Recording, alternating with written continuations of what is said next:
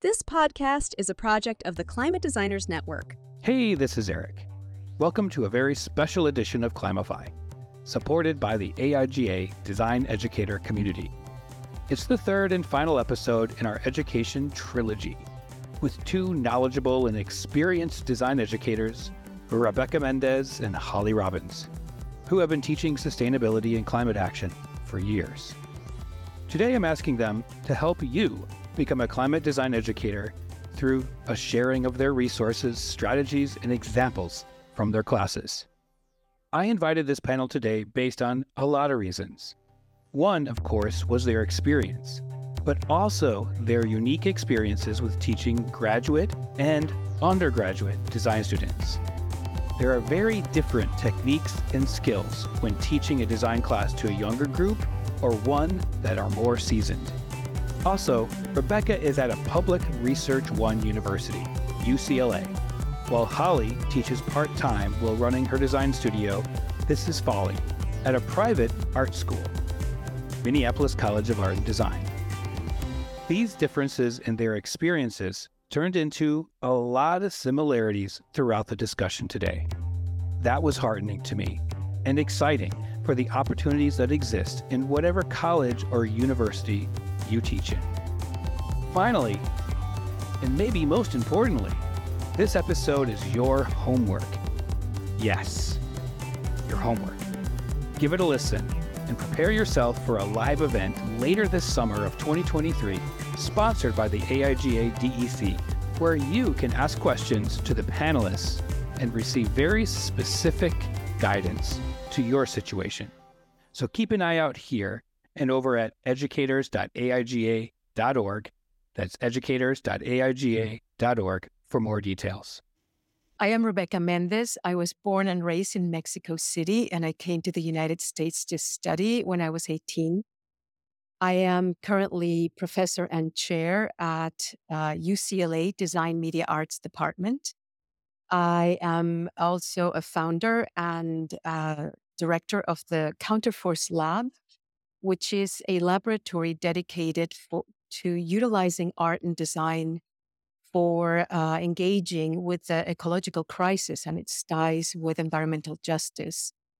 Uh, I am an, as an artist, I am an interdisciplinary artist, designer, and I examine reciprocal relations and environmental justice in a multi species world in the midst of climate change, mass extinction, and a ravaging extractivist society. You can find me at RebecaMendez.com, at counterforcelab.org, and at dma.ucla.edu. My name is Holly Robbins, and I'm a graphic designer and I'm an instructor in the Minneapolis College of Art and Design Master of Arts of Sustainable Design program. I have my own design firm with a partner called thisisfolly.com, and we work out of Minneapolis. Um, you can find the program at mcad.edu.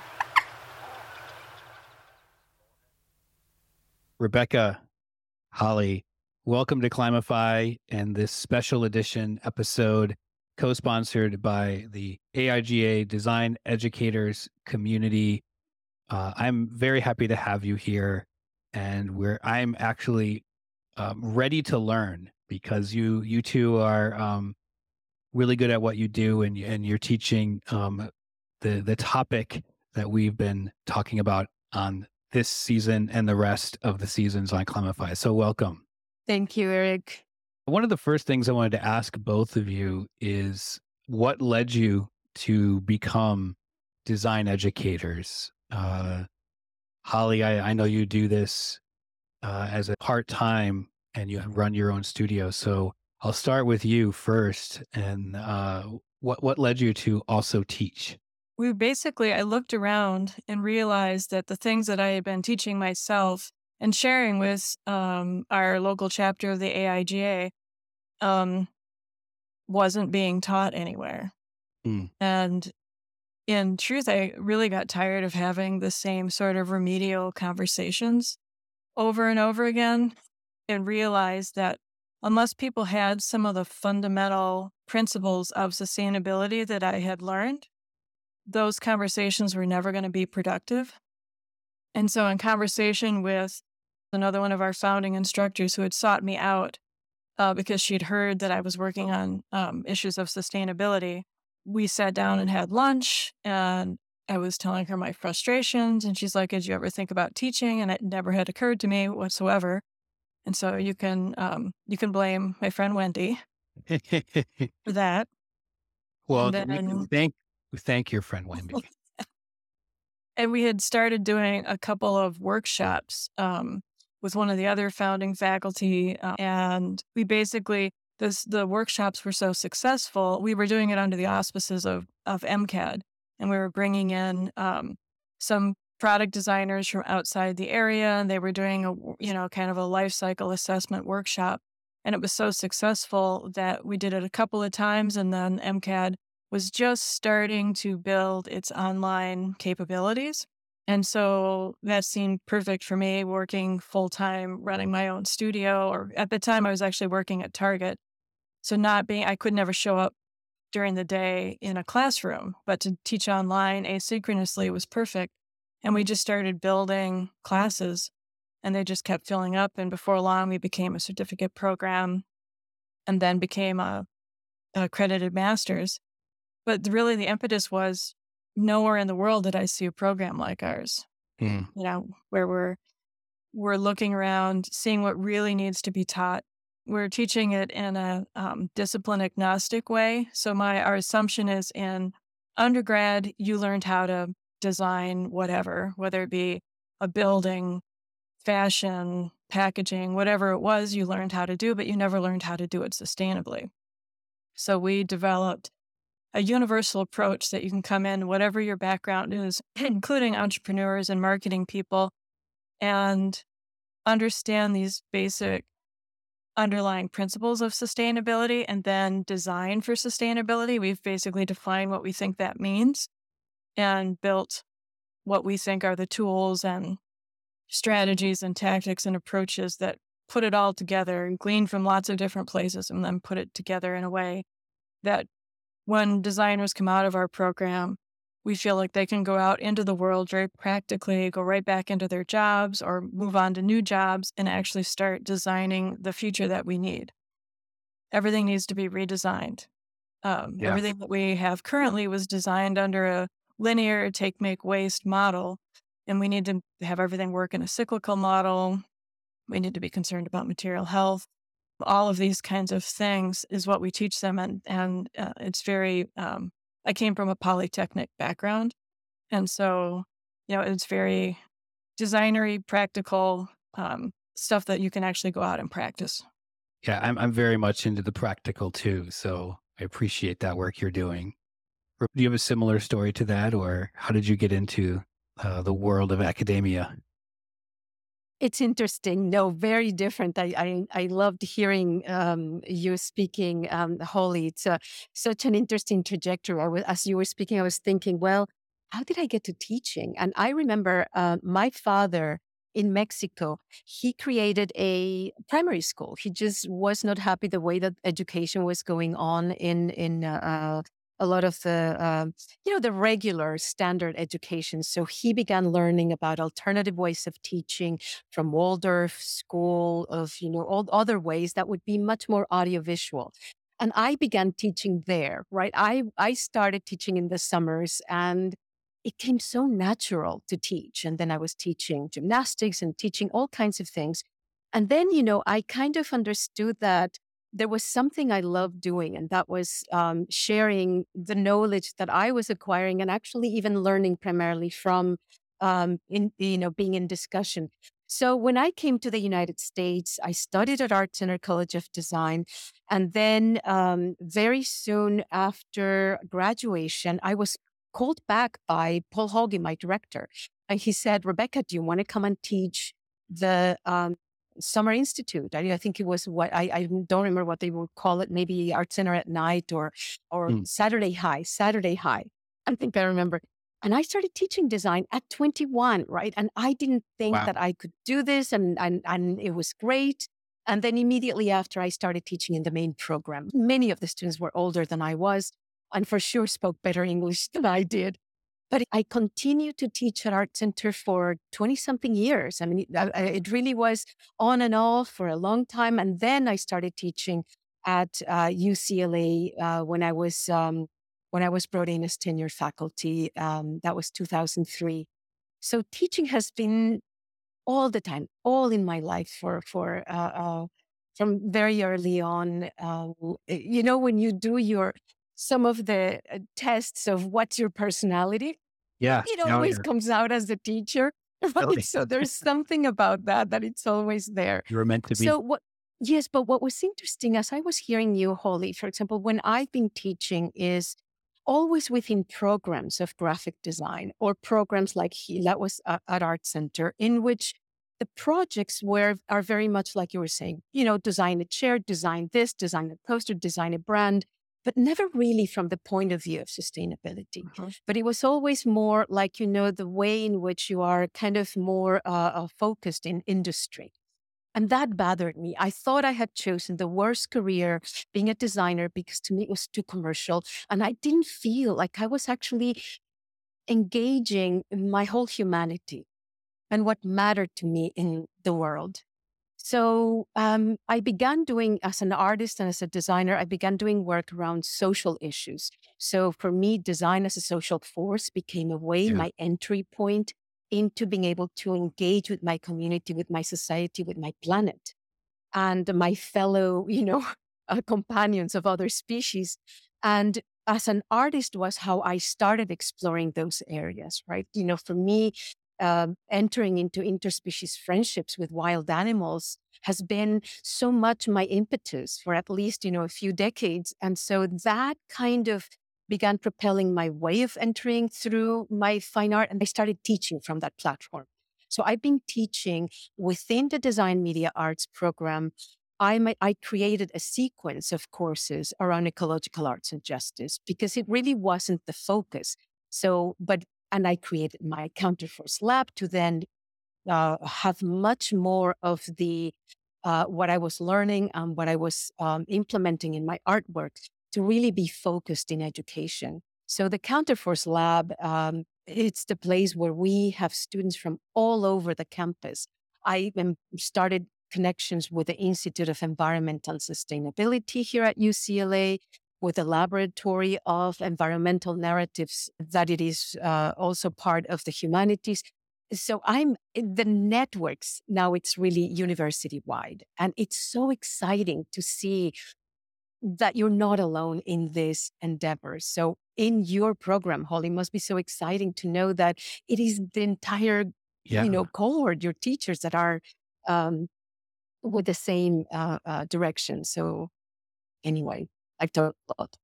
no, you it's fine. And and you both addressed one of the big reasons why myself and the AIGA chose you. You know, you come from um, private and, and public institutions, small and large, and you are tackling one of, if not the most important issues connected to that in in the world at the moment. And as this show, like Holly said, it's designed to be practical for our listeners in terms of hearing how you're doing it at your different um, colleges and universities so that if they're in a similar place like you, they can take what you know and apply it to where what they're doing. And and I hear from a lot of educators saying they want to do what you two do. They don't have enough time to learn it all or to learn a little bit. So today we're going to give them some good healthy soup, right? From from you two. And and so I'll get started right away because I'm interested how how each of you teach the topic of sustainability and climate and uh, environmental justice uh, to your students, and and in that, what what's really working well for you?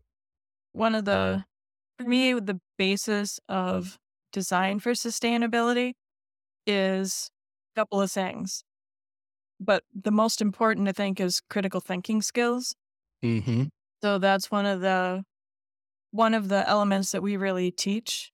I think um, because we're really trying to turn people out who can go out and understand anything new that gets thrown at them. So rather than like in the past, LEED, which was great.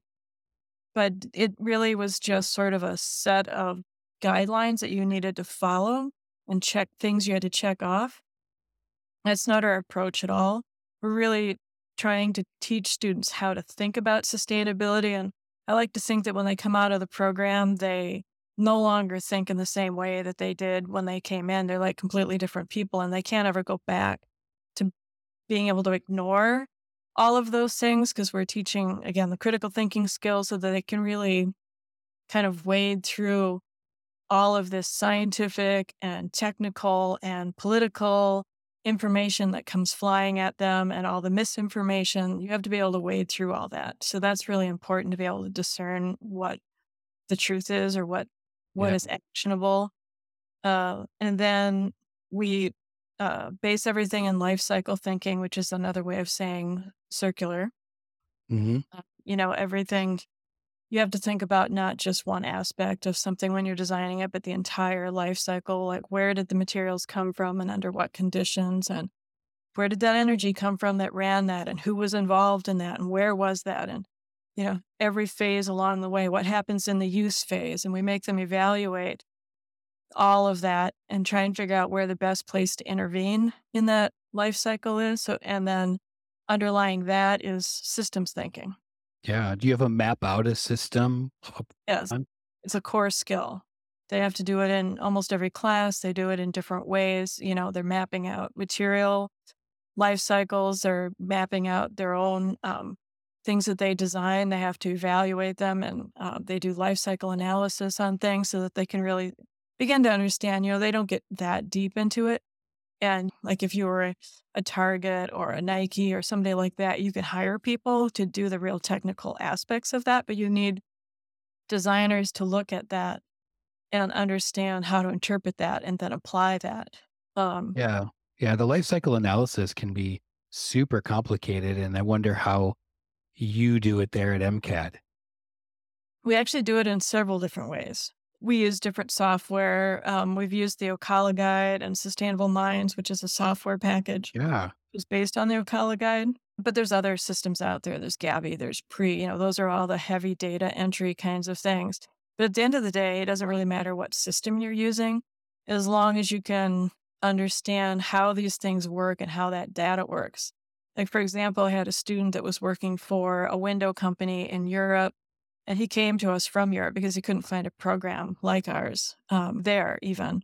And so he was working for this company. He was a product designer. They wanted him to kind of work out with their their expert. They had their own internal expert tracking all this data, but without someone coming in with a different mindset of of really looking at this data and trying to figure out well, what can you do with this? What does this mean?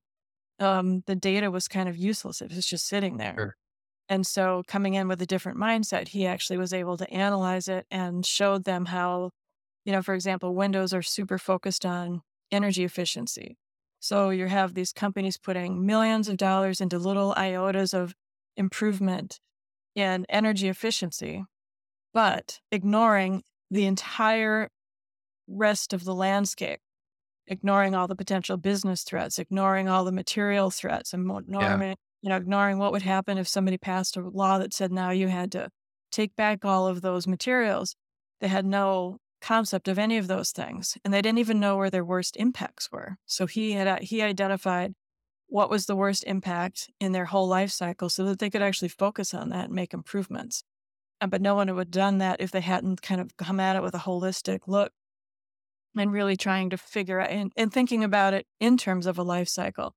You know as the energy you know the energy efficiency made a difference when your whole um, energy grid was based on coal and nuclear energy. But once you start to go to renewable energy, those those tiny incremental improvements in energy efficiency are kind of irrelevant compared to all Yeah. of the other issues going on. So it really changed their whole That business focus, right? Yeah. And so that's the kind of thing that we teach. It's like, you know, you have to really dig deep to understand and reframe the problem and really understand what problem you're trying to solve. Um, and so, too often people are so focused on end of life or just energy and not really looking at the whole thing. Yeah. So um, let's see. From my side, I think that um, what I began doing was incorporating uh, the idea of, you know, environmental um, justice uh, with classes that were very simple, like the classes were word and image, or a class on advanced topics on communication design.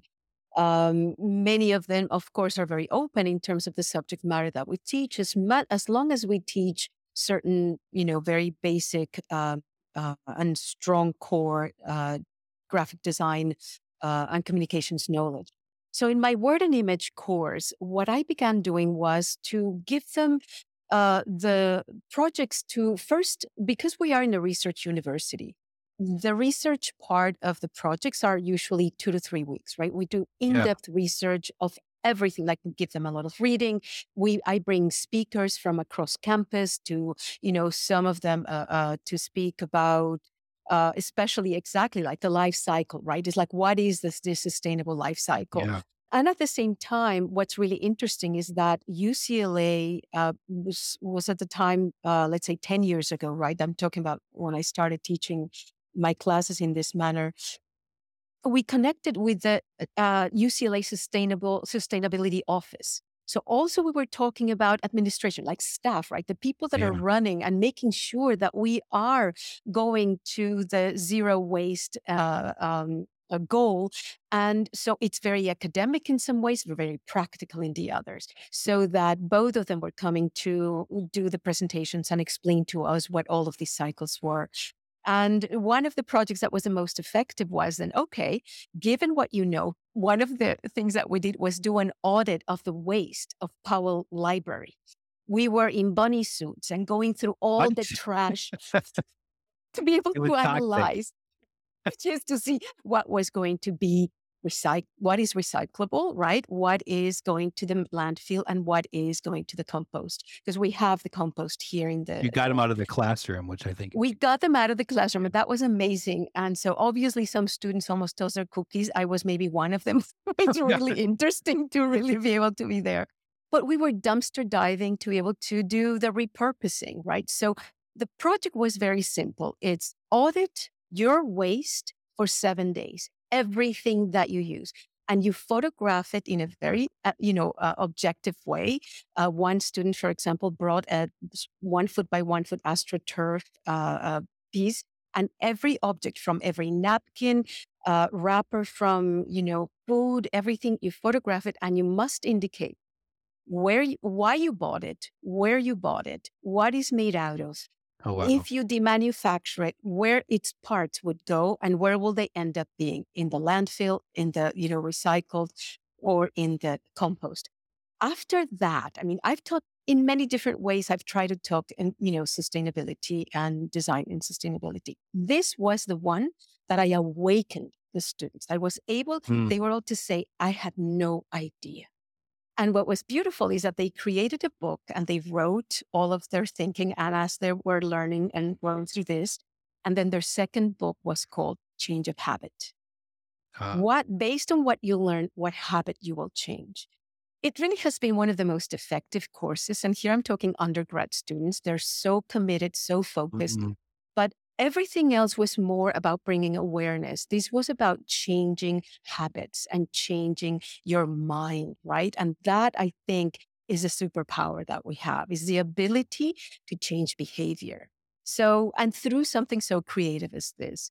So based on that, then, you know, I was thinking, let's kind of bring a lot more structure to within design media arts so that we teach a lot, many more courses around sustainability. And that's when, you know, I, uh, my colleagues, Peter Lunenfeld and Erin Cooney, we got together, we conceived of this ecological arts and justice course series in which Erin Cooney teaches survey right? Ecological Arts and Justice Survey, a class that we're going to make GE because we have interest from all across um, campus. So we want to have 300 students learning about this.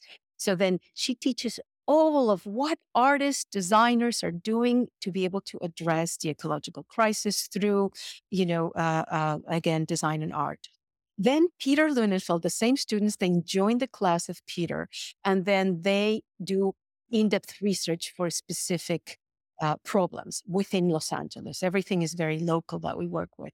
And so they go through, you know, they go to field trips to, for example, Exide um, uh, plant where all of the batteries were exuding all of these different leads. And of course, they were all located by design in the area that is park poor and uh, indigenous people, Right. Latinos, Black people. It's like all of the uh, The environmental uh, racism of Claro, completely. So environmental just injustice at its core. So we address that.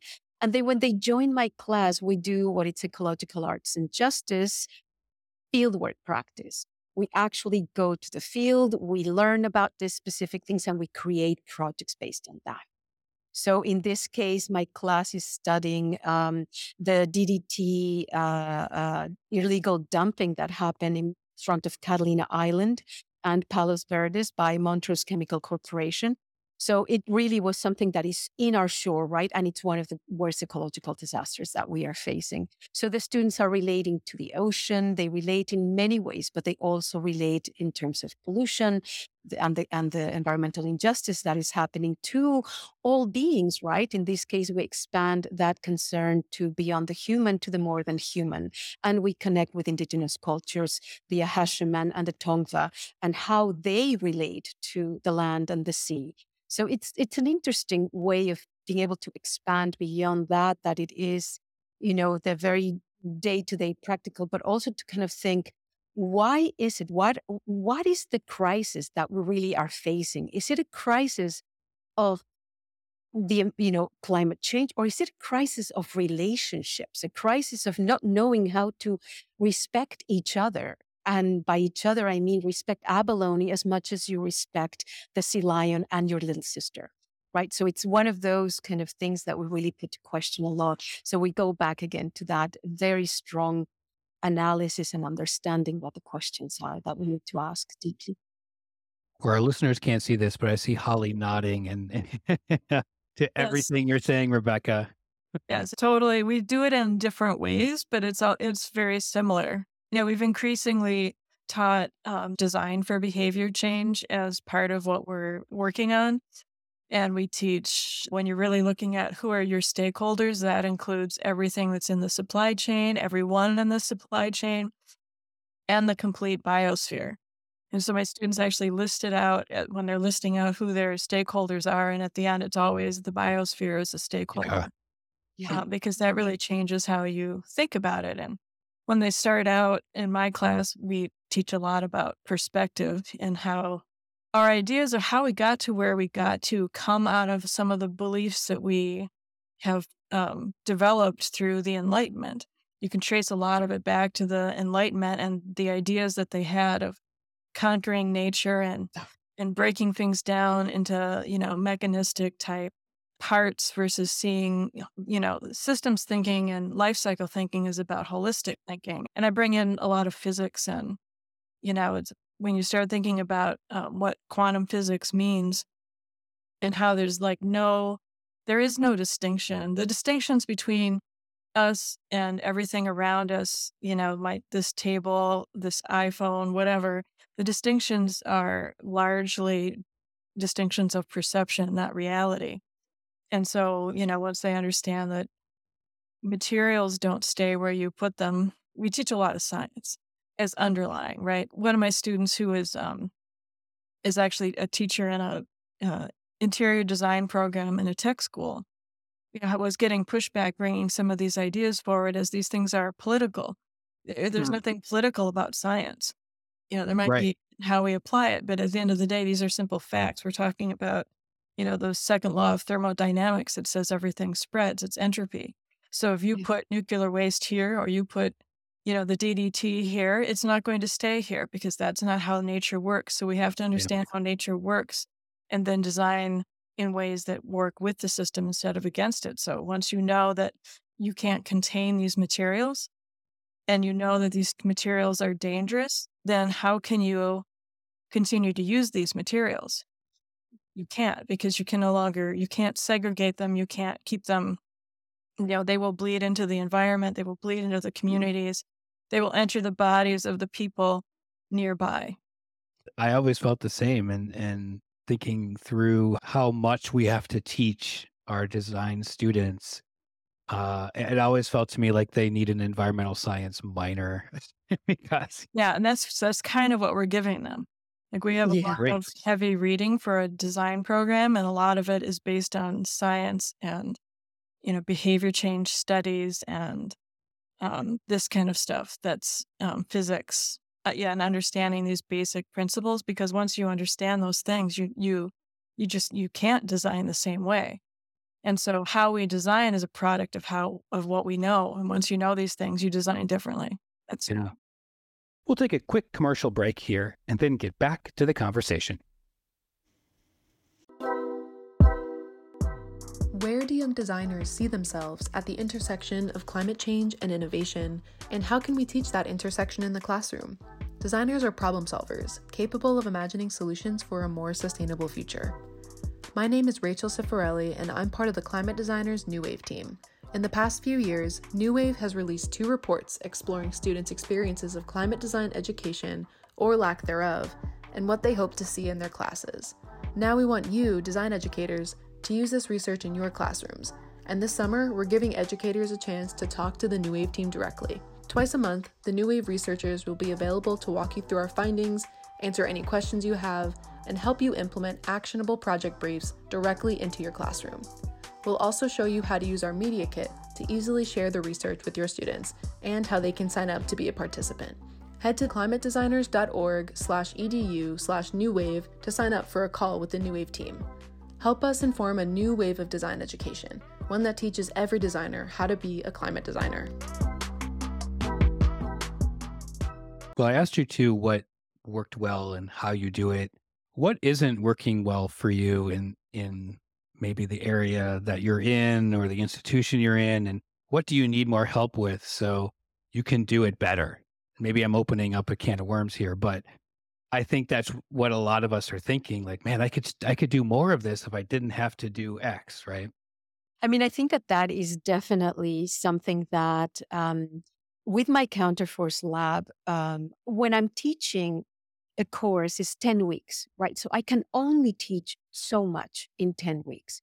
So I was kind of like thinking that I was not getting to be able to uh, engage with the complexity of what, you know, we we have called the hyper object, which is climate change and all of these very, very complex projects that engage multiple disciplines. So, what I did then by opening the counterforce is immediately bring into the team at the core, like associate director, is in the comes from the Department of Ecology and Evolutionary Biology. And then my other, uh, there were co-associate directors, comes from uh, World Arts and Culture, and her expertise is engaging with uh, indigenous cultures in an ethical Yeah. way. So I needed that anthropological uh, background. So I know that interdisciplinarity is what works. One of the things that I would love to be able to do much more is co-teach. We do not have Yeah. the funding here at UCLA to be able to co-teach because my very first class, I don't know how I was able to slip this, you know, in terms of budget, but I engage in bringing in a sociologist and a uh, someone from uh, uh, English to be able to help me create the what was then called my brand laboratory, where we were questioning big, big issues. And co-teaching is a way of being able to really break the boundaries of discipline that are so, so stifling. So if I would be able to have funding to be able to co-teach a class with, again, my evolutionary biologist and then the anthropologist, we would be able to really do what we are doing at the Counterforce Lab.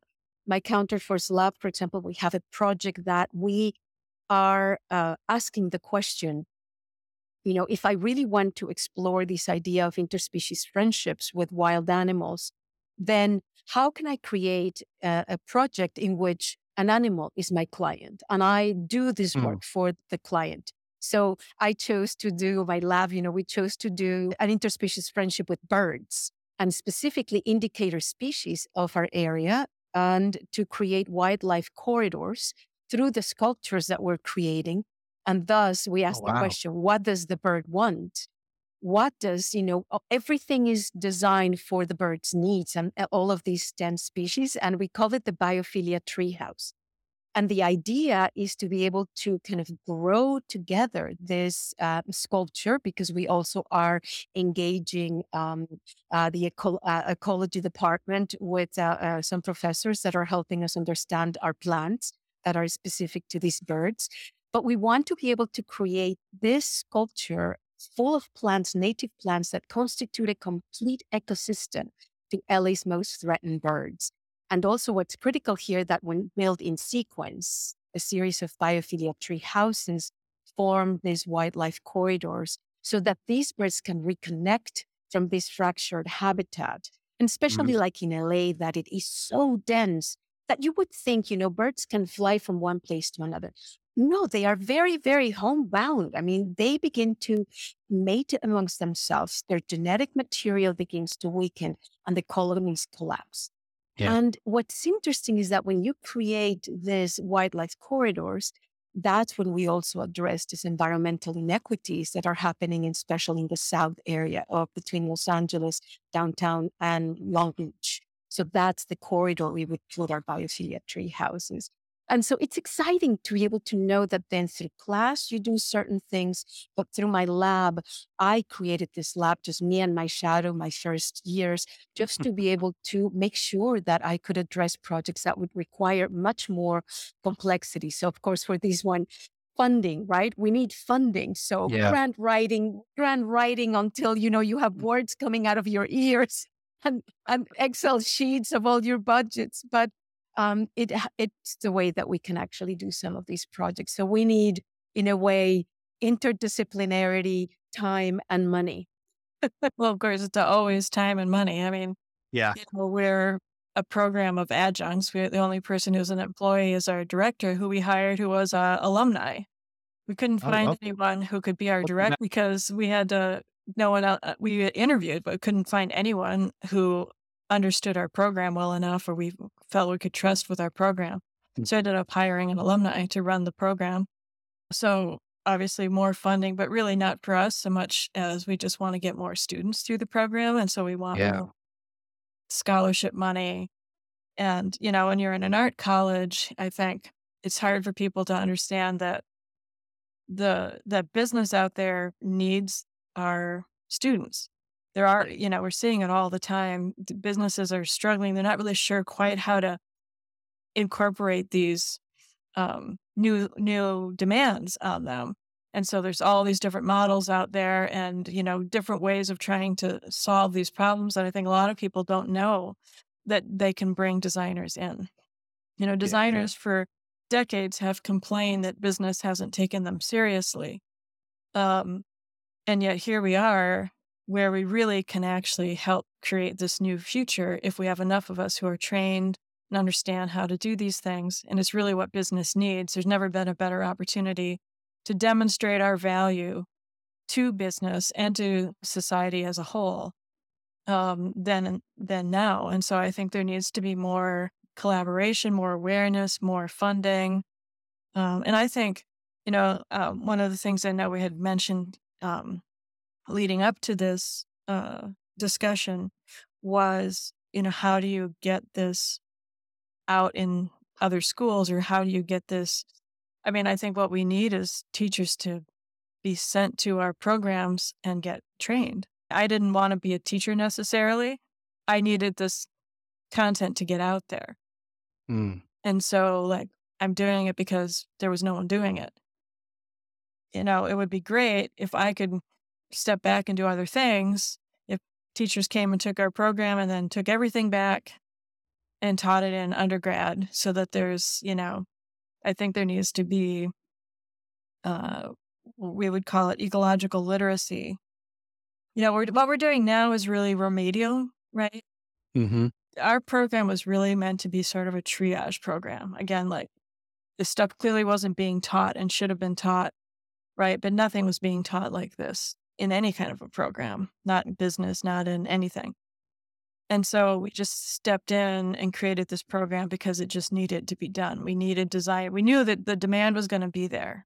Sooner or later, business was going to come and start demanding people being able yeah. to envision and create this new future that nobody quite can put their finger on yet, right? And that's what designers are great at. We make something from nothing, we synthesize, we do all of these things.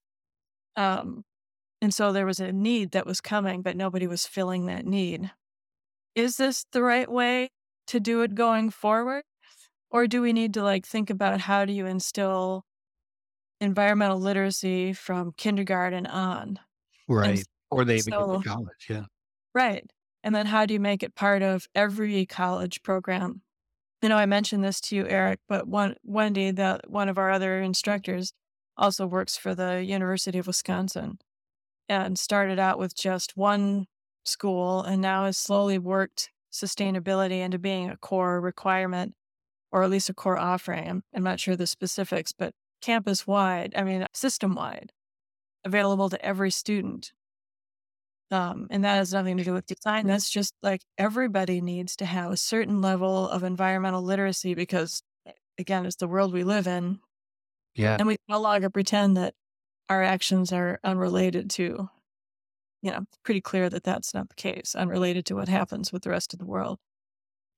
Well, Um, I've talked to my students about this particular issue, Holly, and I'm wondering what both of you think about this and that should this idea of sustainability, ecological literacy um, be a foundational thing that they have to take or or not? Because I've had some different student opinions on it. I think it should be. Yeah, you know- level. I, I, yeah, I agree. I mean, it, we really need to, um, Holly. I just, I agree with you in that because it just feels that um, in our world we are dealing. I don't know if it happens to you with your students, Holly, but we um, deal with their uh, not knowing how to express the ecological grief that they are feeling. Right. So there's something that they know that they want to at least understand clearly what's happening and what to do with it when you do not know, most of the times you end up just truly kind of um, shutting down, like your heart shuts down because you know you're feeling something. But it's as if the world is gaslighting you to not really letting you know that, yes, this is happening. This is real. There is grief, and we need to be able to face this. So when I'm teaching at the very beginning in the first weeks, we all feel it. We feel that grief. And I said, well, we need to always remain sensitive to be able to then create from that space. But I feel that the more this is across the board um, as a structure, like a foundation, then um, we will then give meaning again to design. I do not find meaning in designing for consumerism. There is nothing there that it is of uh, that it is compatible with life on Earth Mhm. right? So I think that if we're able to begin to think much more of how do we rethink, redefine what design is for our time, then it really becomes foundational. There's no question about it. So I think that, you know, what we learn is that unless you're able to think from the very beginning, the way that, you know, Holly, you express it so clearly, it's that from the very beginning that you begin to think of ways in which every decision is part of this life cycle. And if it is not, stop thinking about it. We don't have any other reason to think of design in any other way. So I feel that it is exciting. I don't know um, if departments, many departments are not ready to let go of their Bauhaus model, right? Which it was exciting at one time. And it truly had, if you think about where it came from, and it came with such in strong social um, causes, social justice ideas, but w- somehow it became incredibly commercialized. I think, Yeah. honestly, also when it when it jumped the pond. So I think that here it became more to be obedient to industry, and we cannot afford that at all. We have to stop that. And on the on the other hand, we need to be obedient to life. We need to be celebrating life and designing from that point of view alone. So I think that, you know, it's certainly foundational and it certainly is that, well, you know, certain schools might need to just kind of, you know, collect cobwebs in their uh, ideals of continuing to design the way that we have designed so far. And then new design schools will be emerging the way that your program is. Well, Yeah, I think the reality of designing going forward will be multidisciplinary Mhm. um, because it's so complicated. once you start, once you acknowledge that everything is interconnected, yeah. then you can't siloize as easily and you can't solve these problems. Like a single designer on their own would really struggle to solve these problems because of the complexity, what everything you need to know. They do need the sociologists, they need the material scientists. Um, you know, a company that I used to work for recently put out a a call for an actual sustainability scientist. And that's a far cry from where they were, you know, about a decade ago, where sustainability was barely something that they understood. And yeah. now understand we need the science. We, you know, we have to get real about this. And I think that that is going to change everything. And I, I also think that we do need to change the profession from being um, subservient to society. You know, there's like the triple bottom line that John Elk- Elkington had developed, and then he's backed away from that. And we use the concentric model, where it's the planet, and then society is a subset of the planet, and um, business is a subset of society. And that mm-hmm. sets up the proper hierarchy.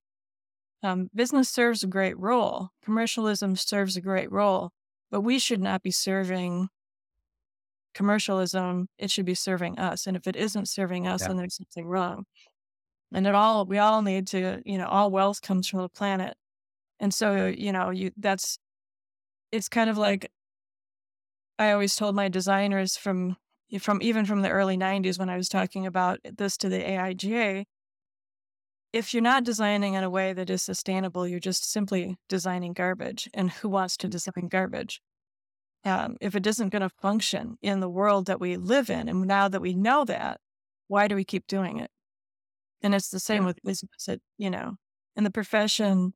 So the profession needs to be a profession, means you have your own internal moral compass and ethics. And design has let go of that a long time ago they don't seem to believe that they have any responsibilities. And this was ultimately one of the reasons why we started the program because we needed to step outside any existing organizations or models because I wasn't finding that anywhere. So we talk a lot with our students about professional responsibility being, you know, you don't have to you don't have to show a client something that's unsustainable because you know you're the professional, you've studied this, you know the impacts of that material being a, a negative you don't need to show that to your client. You can only show them sustainable things because as with a professional, it'd be like a, if you were a doctor, that's a profession.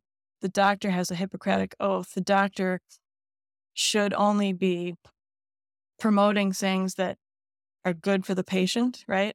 Right. And that's not the attitude that we've had for the last, you know, 50, 60 years. Yeah. What do you think it's going to take? Because uh, both of you are talking about these amazing work that you're doing, this very logical thing about we need to take care of where we live.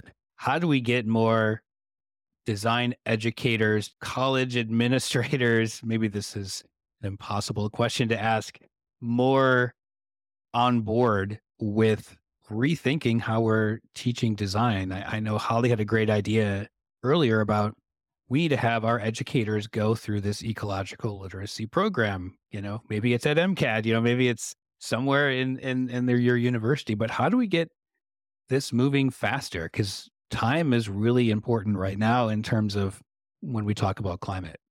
I think that you know, from our side, um, here at the university, one of the great things at UCLA is that you have everything around you, right? All of these different programs and it's incredible and departments it's incredible how we there's so many of us interested in and doing work and research around um, ecological issues and we are talking to each other like for example when i, I create uh, through the lab I do lecture series and then we invite each other and it's completely interdisciplinary. And then I am a, a shared faculty with humanities with the the Laboratory of um, uh, environmental narrative strategies with uh, Ursula Heise. I am speaking with so many of the professors in the Institute of Environment and Sustainability.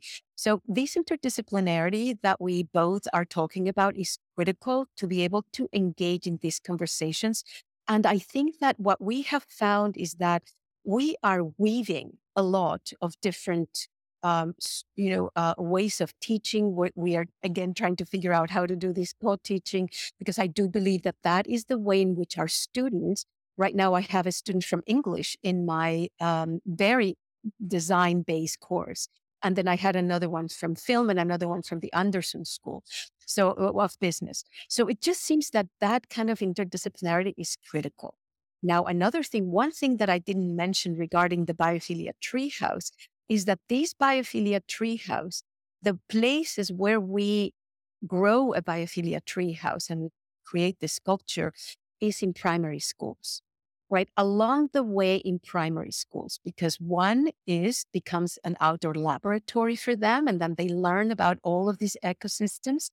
And the other one is that, as I mentioned before, is like I, if you at a very early age, you learn to fall in love with the smallest of creatures and that you treat them with so much care and respect as you treat your little brother or sister. That is how you begin to kind of yourself as a little one, you begin to know that you are interconnected, deeply interconnected, and that the life of these other creatures matters. So it's as if you become sensitive to other ways of living in the world, of being and living in the world.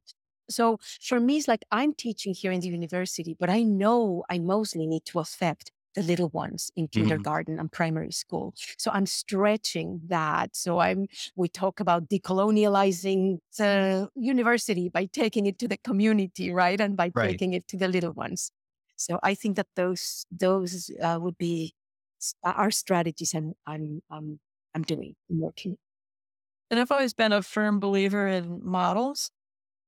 And I think, you know, one way to jumpstart this could be um, to get uh, have a summit and bring a bunch of master's level under and undergraduate instructors together and hammer out what is the basic cur- curriculum that we should be teaching and particularly in undergrad i mean i'm definitely mm-hmm. a grad school person i don't I don't really know. In fact, the, my one student, I was really interested to see how her project develops. Her, I think she's going to do it for her thesis to try and figure out what do you teach at tech school, like taking what she's learned in the master program, which is definitely master's level content and presented in that way. But how would you distill that down for a tech school audience? And what do they need to know, or how would you present the information? So I think I think that's very interesting. This whole idea of how would you translate it down into a bachelor level program and then eventually other, you know, uh, secondary education kind of programs, but um, in primary. But I would love to see something like that. Like, let's figure out what the base level, you know, because someone, there are these accreditation programs, there's all these college based uh, organizations and things what would you know i think there's ways of um, of hammering it out and then presenting it as a model and then figuring out once you have your model then what do you need to do to bring everyone up to be able to teach that yeah. model what are the gaps yeah. i tend to be very systemic thinking yeah no i, I help it but no that now that's that sounds really interesting because i've been thinking many many years about this in that i've gone to conferences and i've gone to different educator panels on like decolonization, or I've gone to panels on co-design or you name it, right? And what I'm sitting there, in a lot of them, I'm thinking, oh, you're not even considering like the environmental sustainability of it, right? And then I go to the environmental sustainability talks, and they're not considering the other stuff that I just heard from other panels. And I feel like this holistic view of it um, isn't quite formed yet. So this, I'm not going to call it a Manhattan project of design educators because that had a negative outcome, but some sort of like really um, important meeting, whether it's informal or formal, and and there's a uh, that's the agenda. That's the agenda for that because I've learned a lot from the colleagues of mine that are teaching DEI work and how embedded that is in in climate justice. You can't and separate them. Thinking unsustainably is it's very that's one of the things my students kind of have to unthread as they go through the program is to re- they start to realize how embedded these ideas of the enlightenment are in everything that we do Mm-hmm. and to start to unthread that like if you were to just sort of like we did with our program to some degree we're just like cutting bait with the past and be like if we're just going to do something that would be the program like the program i would have wanted my dream program or something like that we just sat down and we just wrote it Yeah. like this you know we had spent 20 years kind of building up to that figuring out 15 maybe years of my career trying to figure out what should design be you know what how should we design sustainably and then we just wrote the program and so i think formal or informal sometimes i think informal to start a model is good because Yeah. right away if you make it formal then it it threatens existing you know establishment um, True. organizations and whatnot. But if you if you offer it up as this new mental model, you know, that's also something we use in our program a lot is mental model. So you know, it's, it's a new mental model, you know, and then figure out how do you how do you um, implement that. And I think that one of the things that I that I like working or think that we need is to work at every scale, right? I think that, for example, I see my counterforce lab really working at a small scale, right? The small scale meaning that we really are. Uh, uh, we have a lot of alumni, but at a given time, we are no more than 15 people working on a project. And this is with you know uh, students from all disciplines and that's very exciting but that's a small scale. And the relationship that i have you know uh, what what i love is that for example ucla has the sustainable la grand challenge. It's a it's an it's a big it's like at a, at a really high um uh, uh, scale because it is a university working with the city of los angeles and it is a, a an amazing interdisciplinary university wide initiative that is aimed to applying UCLA research, expertise, and education to help transform Los Angeles into the world's most sustainable, you know, super mega city, as we supposedly by 1950, right? But it's the idea that to be able to, at a university level, working in interdisciplinarity, like the, the amazing programs that they uh, uh, that they put together, to be able to like take this humongous project of making LA sustainable.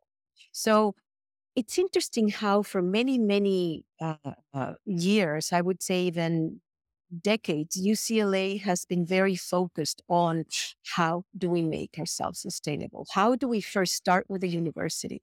How do we create these different programs? And programs within different departments are you know popping up in every area from um, you know architecture to uh, you know here in, in design in, in english with ursula and that we're all kind of beginning to connect ourselves so i think that what we were talking about a little while ago about continues to have the conversation between disciplines that we can begin to think much more on how to tackle this uh, uh, very large project and i'm so happy to know that they're beginning to consider the arts as important aspect of this conversation. It hasn't been easy i have to say that i've been inserting myself in so many meetings where people kind of always like and why are you here right but I think slowly, slowly we have beginning. I relate to have that. a yes, right. To to have a lot of um, um, the ability to tackle complexity, the ability to come to be even from the very simple thing of let's tell different stories of how humanity ends or continues or goes forward. Uh, I think that us imagining a world anew Mhm. having that ability to imagine where humanity can go and be inspiring and be methodical because you know one of the amazing things about design is that it utilizes so many of the same processes as science observation repetition prototyping. It's like all the things that you need to do to prove a system that is solid and strong. So i do feel that it is a great time now to be alive because we are beginning to talk to each other, the disciplinary silos, and really beginning to kind of almost like grow tentacles and connecting. Right. And that is so inspiring. I like the I optimism. Really... I love it. yes. I tell my students that you've never had a better time to be a designer because everything has to be redesigned. Everything. And so yes. and it's a, and like we were talking about earlier, it's a great time for design to assert why it is important you know, like I've seen it within companies. So, you know, like I got when I was a creative director at Target, I was supporting their, you know, sustain, I got them started on the path to sustainability, you know, just completely by poking around in parts of the company and asking lots of questions and pushing. And then I got them to hire a sustainability director. And then, you know, the sustainability directors are focused on, which is what most of the jobs are out there in sustainability if they're either environmental science, which is all about, you know, measuring, or you're and you know, a sustainability director, which is all about goal setting for the company, you know, setting metrics, that kind of thing. So once you've done all of that, and you really need to fundamentally change the way that business does business, or you need to fundamentally change what its products are that it's making or selling or whatever, who's going to do that? Who's going to reimagine what these things are going to be? Who can invent something out of nothing? Who can who can synthesize all of these very complex things and come up with something or convince someone that they should? This is where design comes in. It's just yeah. the missing link to move yeah. from where we are now, where we're kind of stalled because no one can quite figure out how to start changing these things that we have, our infrastructures, our, you know, our buildings and everything it's all come if you think about it like building really led the way with you know architects. That's how it wasn't the mba saying we have to design buildings differently it was the architects saying we're going to design buildings differently and then doing yeah. it. And so the doing is where we come in. Yeah definitely i mean i think that you know the we have that ability to imagine and to invent and to do all of these steps to get there and to uh, kind of again is like sensitizes again to to consider all beings as our companions and therefore when we're thinking of solely extraction or using the world in, instead of cohabitating with other beings in the world it is something that everything needs to be redesigned reinvented rethought in terms of our companions and companion species. I sometimes call it designing for life. Yes. Yes. yes. How, yeah. how very simple, right? yeah. yeah. Is that what we're doing today? No. No. no. Not at all. No. Well, uh, one more question for you. And uh, this is kind of setting up the, the next part of this series, which is um, a live panel event through the AIGA DEC and where some more granular questions can be asked of you too uh, in the future by educators and design students, whoever wants to be there on on how to do what you're doing. And so, last question for you really is, um, out there in the world, who are you looking at? Who is doing uh, this good work, similar work to you? Who's inspiring you? And uh, tell me about um, maybe a project that that you assigned that has been your favorite. Yeah, that's a tough question because when I'm looking at, I'm looking at a lot of different disciplines often, um, but I tend to look at science is what tends to drive me. That's what I, I think that's where the innovations are coming from, and then we're adapting. As designers, we're always kind of a, we're applied science, right? Yeah or applied arts. Um, and so I'm looking at artists, but I'm also looking at science and kind of synthesizing the two uh, and paying attention to uh, what's on the horizon. Um, so for me, that, and then I think it's my students yeah. are also who I look to um, because they they're inspiring. They're very inspiring. And that's the reason why I do what I do when I you know, when you finally see that light bulb go off and it all starts to fall yeah. into place. There's just nothing like witnessing yeah. that. And so I think for me, that's where I get a lot of my inspiration from is my students. And then in terms project of projects, that you uh, do you have a project that the students have really loved? Well, my projects tend to be um, where they if my my core class that I teach is the practice of sustainability. So the students get to pick something. It's usually related to what their future thesis is going to be, and they hmm. can pick you know whatever they want. Sometimes they're designing anyway. So I'll tell you more about what they're designing. But the the project is basically we take the whole semester and I show them how these concepts actually weave into a practice of design. How do you apply life cycle thinking and at what stages? How do you reframe projects? How do you go out and do observations so that you really understand the, the core issue and not make designer assumptions assumptions that you think you you know what the solution is before you've even looked at the problem kind of thing. So we, you know, we start out at the beginning, framing the project all the way up through, you know, putting together a concept presentation deck, doing life cycle analysis along the way, and doing the research, looking into materials.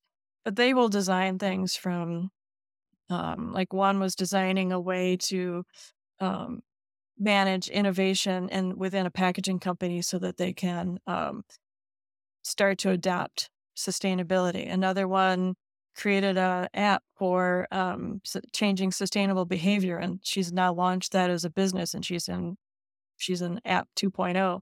So a lot of it is the the projects are all based on what the students want to work on, but the process is all the same. It's just the design process with sustainability applied.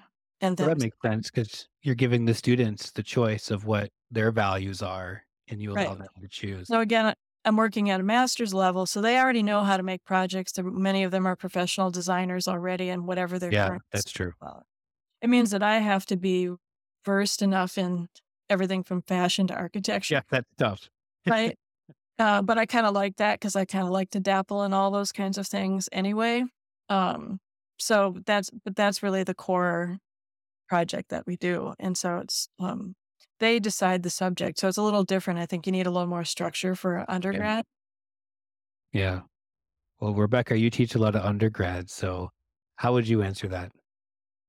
Yes. Um, well, you know, I think that um, just the same way that I would, that I create my own projects um, as an artist, or or I I just finished a, a very large um, uh, 360 immersive environmental piece that focused on the DDT um, uh, dump in the ocean, right? And um, I collaborated with so many scientists. I definitely agree that definitely I need to be uh, engaging and getting inspired and understanding what is the point of view from different fields.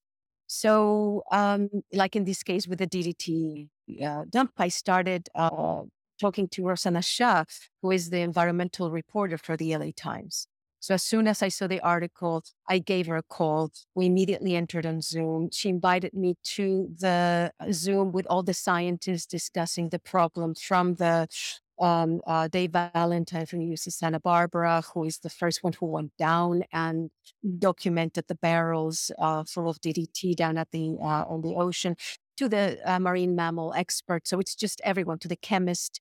So I met everyone, and the next thing was my having individual meetings with each one of them. Mm. So everything was, you know, I'm a daughter of scientists. So definitely I begin seeing the world from a scientific point of view.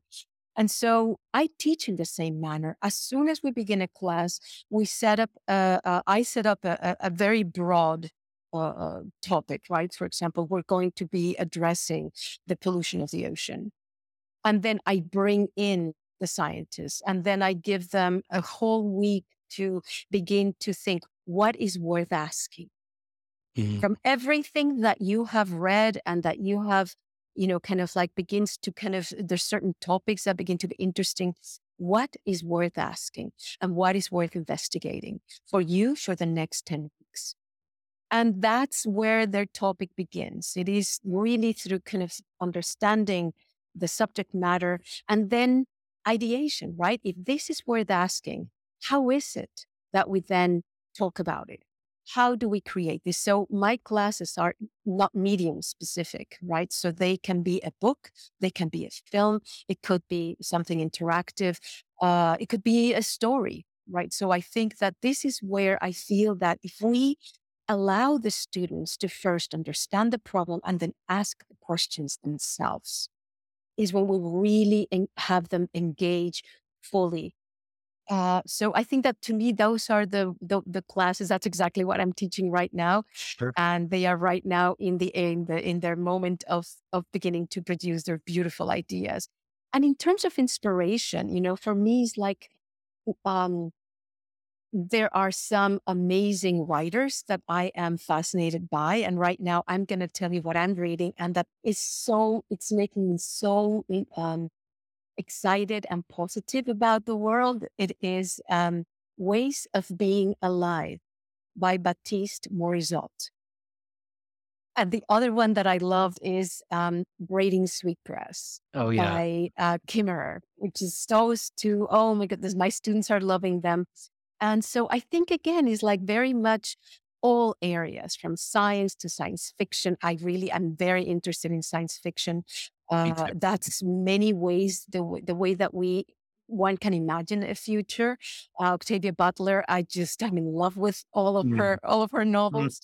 so I just you know, but one of the things that I do think is, is we begin by helping our students not um, remain siloed in the discipline, but to begin to connect with other um, uh, uh, areas of study so that their world expands. It is in that understanding other worlds that we also expand ourselves to understanding other lives. I think Yeah. that that's really the key. You know, when I was coming up, it was all about um, star designer worship. Me too. And every convention that, you know, or conference that you went to, it was just portfolio reviews. We just want to see your portfolio. And then I went to the 2000 AIGA conference in Vancouver. And they Oh, had, I was there too. yeah. And afterwards, all I, I could just kept hearing all these designers complaining about like what were all these scientists and you know Michael Braungart was there and I was in the audience with you. uh, yeah, and they were all like, "Why?" And this is that was actually sort of it was the response to that uh, conference that really drove me to go ahead and start our our program because I'm like, I need to get out. I need to get away from just hanging around with designers, and I need to go out and start doing other things and creating our own thing because that's not how I see design. I don't see design as just style imitation. I think mm-hmm. that's not what we should be doing. We should be much more, and I and I'm seeing that now. Like people have moved away from that. It's less about just who's the hot designer now. I couldn't even name any for you. I don't pay Uh, attention. We are. Me neither. You know, Me neither. I'm interested in how design interacts in the world and what it can do. Yeah. Well, Rebeca and Holly, thank you so much uh, for your insights today, and I look forward to the the next event for you sometime in the near future, um, where we can go even deeper into this topic with uh, guests um, joining us uh, live on Zoom. Thank you so much. This podcast is co-produced by Bianca Sandico and me. A big special thanks to Ellen Keith Shaw and Christine Pilot for their gorgeous work on our new branding, Batul Rashik and Mark O'Brien for their continued design help, Brandy Nichols and Michelle Wynn for their strategic guidance and always supporting me on this podcast. If you enjoy the work we all do here and you have a spare minute or two, we would truly appreciate it if you left a rating and review over at Apple Podcasts. The more folks that review our program, the higher the algorithm pushes up Climify in the search results. And in turn, the more likely we all can learn how to become climate designers.